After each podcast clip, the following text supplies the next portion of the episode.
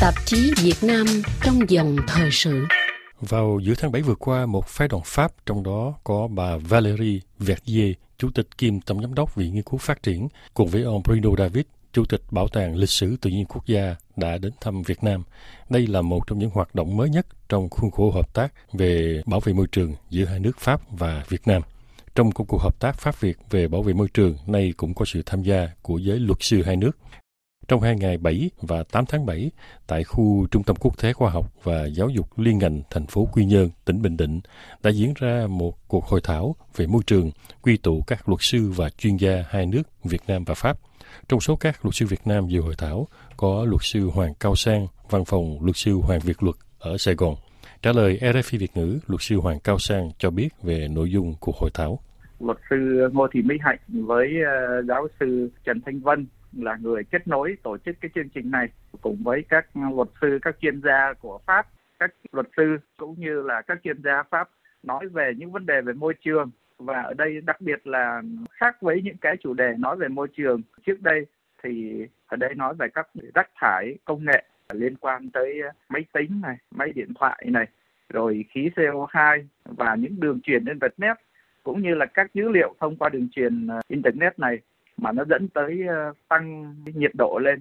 Đây là một những cái mới mà Việt Nam ít khi đề cập tới, mà tôi cho rằng đây là những cái quốc gia phát triển. Họ đi trước và họ thấy trước được những rác thải, những cái công nghệ mới mà họ đã nghiên cứu rồi, mà họ cho rằng ở Pháp cũng bắt đầu tiến hành. Thì ở Việt Nam thì lại càng mới, cho nên đây là những cái điểm mới mà trong hội thảo các ờ, luật sư cũng như các chuyên gia Pháp mang đến cái những kinh nghiệm những cái quy định của pháp luật rồi những cái hạn chế cho cái tương lai của môi trường sau này. Cũng theo luật sư Hoàng Cao Sang, trong hội thảo tại Quy Nhơn, phía luật sư Pháp đã trao đổi những kinh nghiệm về thi hành luật pháp trong vấn đề bảo vệ môi trường. Các luật sư đưa ra các chính sách, các quy định của pháp luật của Pháp về môi trường như luật REN ngày 15 tháng 11 năm 2021 nhằm giảm tác động môi trường của công nghệ kỹ thuật số ở Pháp rồi các chính sách khí hậu của Âu Châu, nghĩa vụ đối với các môi trường của từng quốc gia,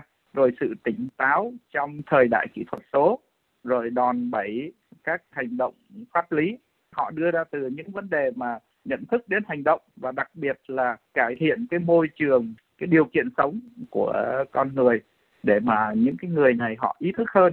từ những cái chính sách và những cái quy định của pháp luật này, thì họ đưa ra những cái kinh nghiệm cũng như là những cái mà những quốc gia phát triển đã ý thức, họ đã quy định của pháp luật và họ đã có những cải cách về pháp luật cũng như về môi trường. Và tôi cho rằng cái này là ở Việt Nam mình chưa có, cho nên từ những cái ý thức này mình sẽ hạn chế ngay từ sớm. Thì đến khi mà công nghệ kỹ thuật số nó phát triển thì mình cũng đã có những cái chuẩn bị rồi thì nó sẽ tốt hơn đây là cái ờ, bước sơ khởi của các luật sư cũng như các chuyên gia Pháp họ đến Việt Nam để trao đổi về môi trường. Đây là một cái chương trình mới đối với các luật sư, các chuyên gia của Pháp, cho nên họ cũng chưa có một hỗ trợ gì. Nhưng mà tôi hy vọng rằng qua cái buổi hội thảo vừa rồi thì họ sẽ có những cái bước tiếp theo để họ hỗ trợ cho Việt Nam trong những cái mà họ đưa ra để ngăn ngừa cũng như là để hướng tới một cái môi trường tốt. Tôi thấy một cái điểm hay mà tôi xin nói thêm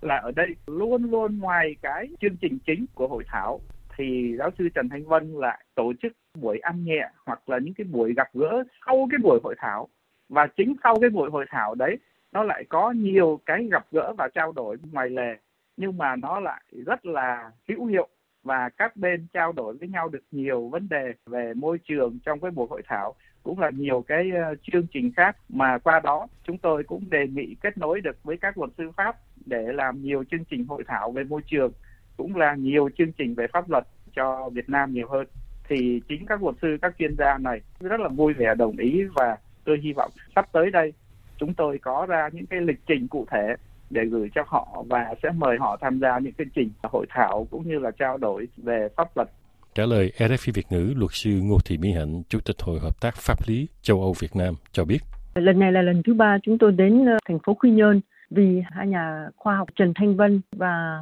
Lê Kim Ngọc thành lập ra Hội gặp gỡ Việt Nam năm 1993 và Trung tâm Quốc tế Khoa học Đa ngành và Giáo dục ở Quy Nhơn hai nhà khoa học này mời mình đến lần này là lần thứ ba lần trước, khi đến trung tâm đó, có gặp thứ trưởng bộ tài nguyên và môi trường Việt Nam, có mời đến phát biểu về chính sách trừ ô nhiễm các túi ờ, ni lông dùng một lần thì ờ, họ thấy là nước Pháp và các luật sư Pháp quan tâm đến ờ, vấn đề môi trường ở Việt Nam. Lần này thì hai bác mời đến cho cơ hội gặp nhau giữa nhà khoa học và các luật gia. Chúng tôi làm một cái hội thảo và đề cập đến ờ, thách thức môi trường và giải pháp pháp lý. Có mời một nhà khoa học tên là Hà Dương Minh, cũng là người gốc Việt, phát biểu về chuyển đổi năng lượng và các luật sư Pháp nói về ờ, chính sách nước ở châu Âu, ô nhiễm tiếng ồn. Luật sư Đặng Thị Ngọc Hạnh, chủ nhiệm đoàn luật sư Huế cũng có phát biểu.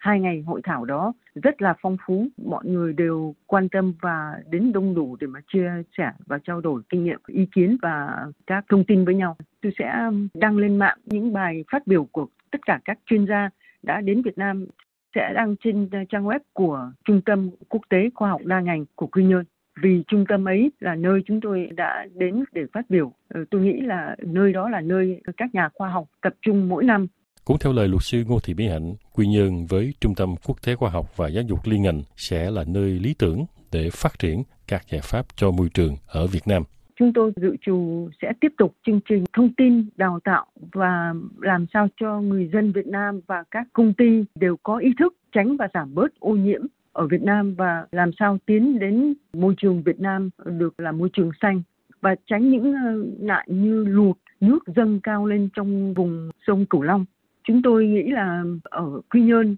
có nhiều cơ hội để phát triển những ờ, giải pháp cho môi trường. Vì ở đấy hai nhà khoa học Trần Thanh Vân và Lê Kim Ngọc đã thành lập ra một trung tâm khám phá khoa học và chúng tôi nghĩ là Việt Nam có thể hãnh diện vì cái đó là độc nhất ở Việt Nam và tôi nghĩ là nên khai thác trung tâm khám phá khoa học đó và mỗi khi có thể được thì cho các học sinh, sinh viên, dân đến Quy Nhơn và tất cả các đoàn nước ngoài trong những ờ, trao đổi quốc tế đến đấy để mà có thể giúp ý kiến, kinh nghiệm cho Việt Nam.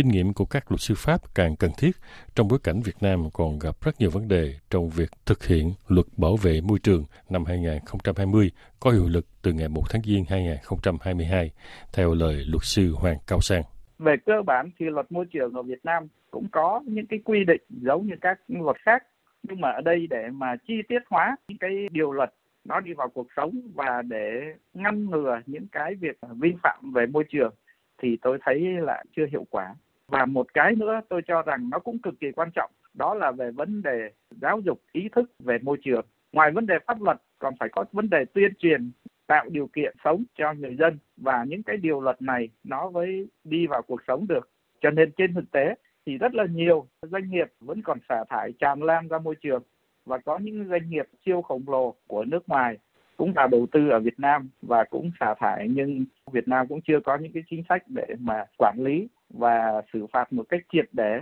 để tạo một cái môi trường tốt, môi trường sống cho người dân. Ngoài vấn đề những cái doanh nghiệp thì tôi thấy ở đây chính những người dân cũng chưa được ý thức về vấn đề môi trường. Cho nên ở Việt Nam thì kể cả về vấn đề xả thải cũng như là về vấn đề tiếng ồn vẫn còn rất là nhiều. Người dân sống ở trong cái môi trường này thì họ gần giống như chưa ý thức. Người gây ra tiếng ồn xả thải ra môi trường đôi khi họ cũng không ý thức là họ vi phạm pháp luật và cái người mà chịu cái vi phạm đấy, đôi khi họ cũng không nhận thức được rằng cái người bên kia họ vi phạm pháp luật và mình có cái quyền yêu cầu họ ngừng những hành vi vi phạm đấy và họ cứ sống chung với cái môi trường độc hại cả về khí thải, âm thanh rồi đủ mọi thứ như vậy. Tôi cho rằng cái này thì pháp luật cần phải quy định cụ thể và phải có một sự tuyên truyền giáo dục tốt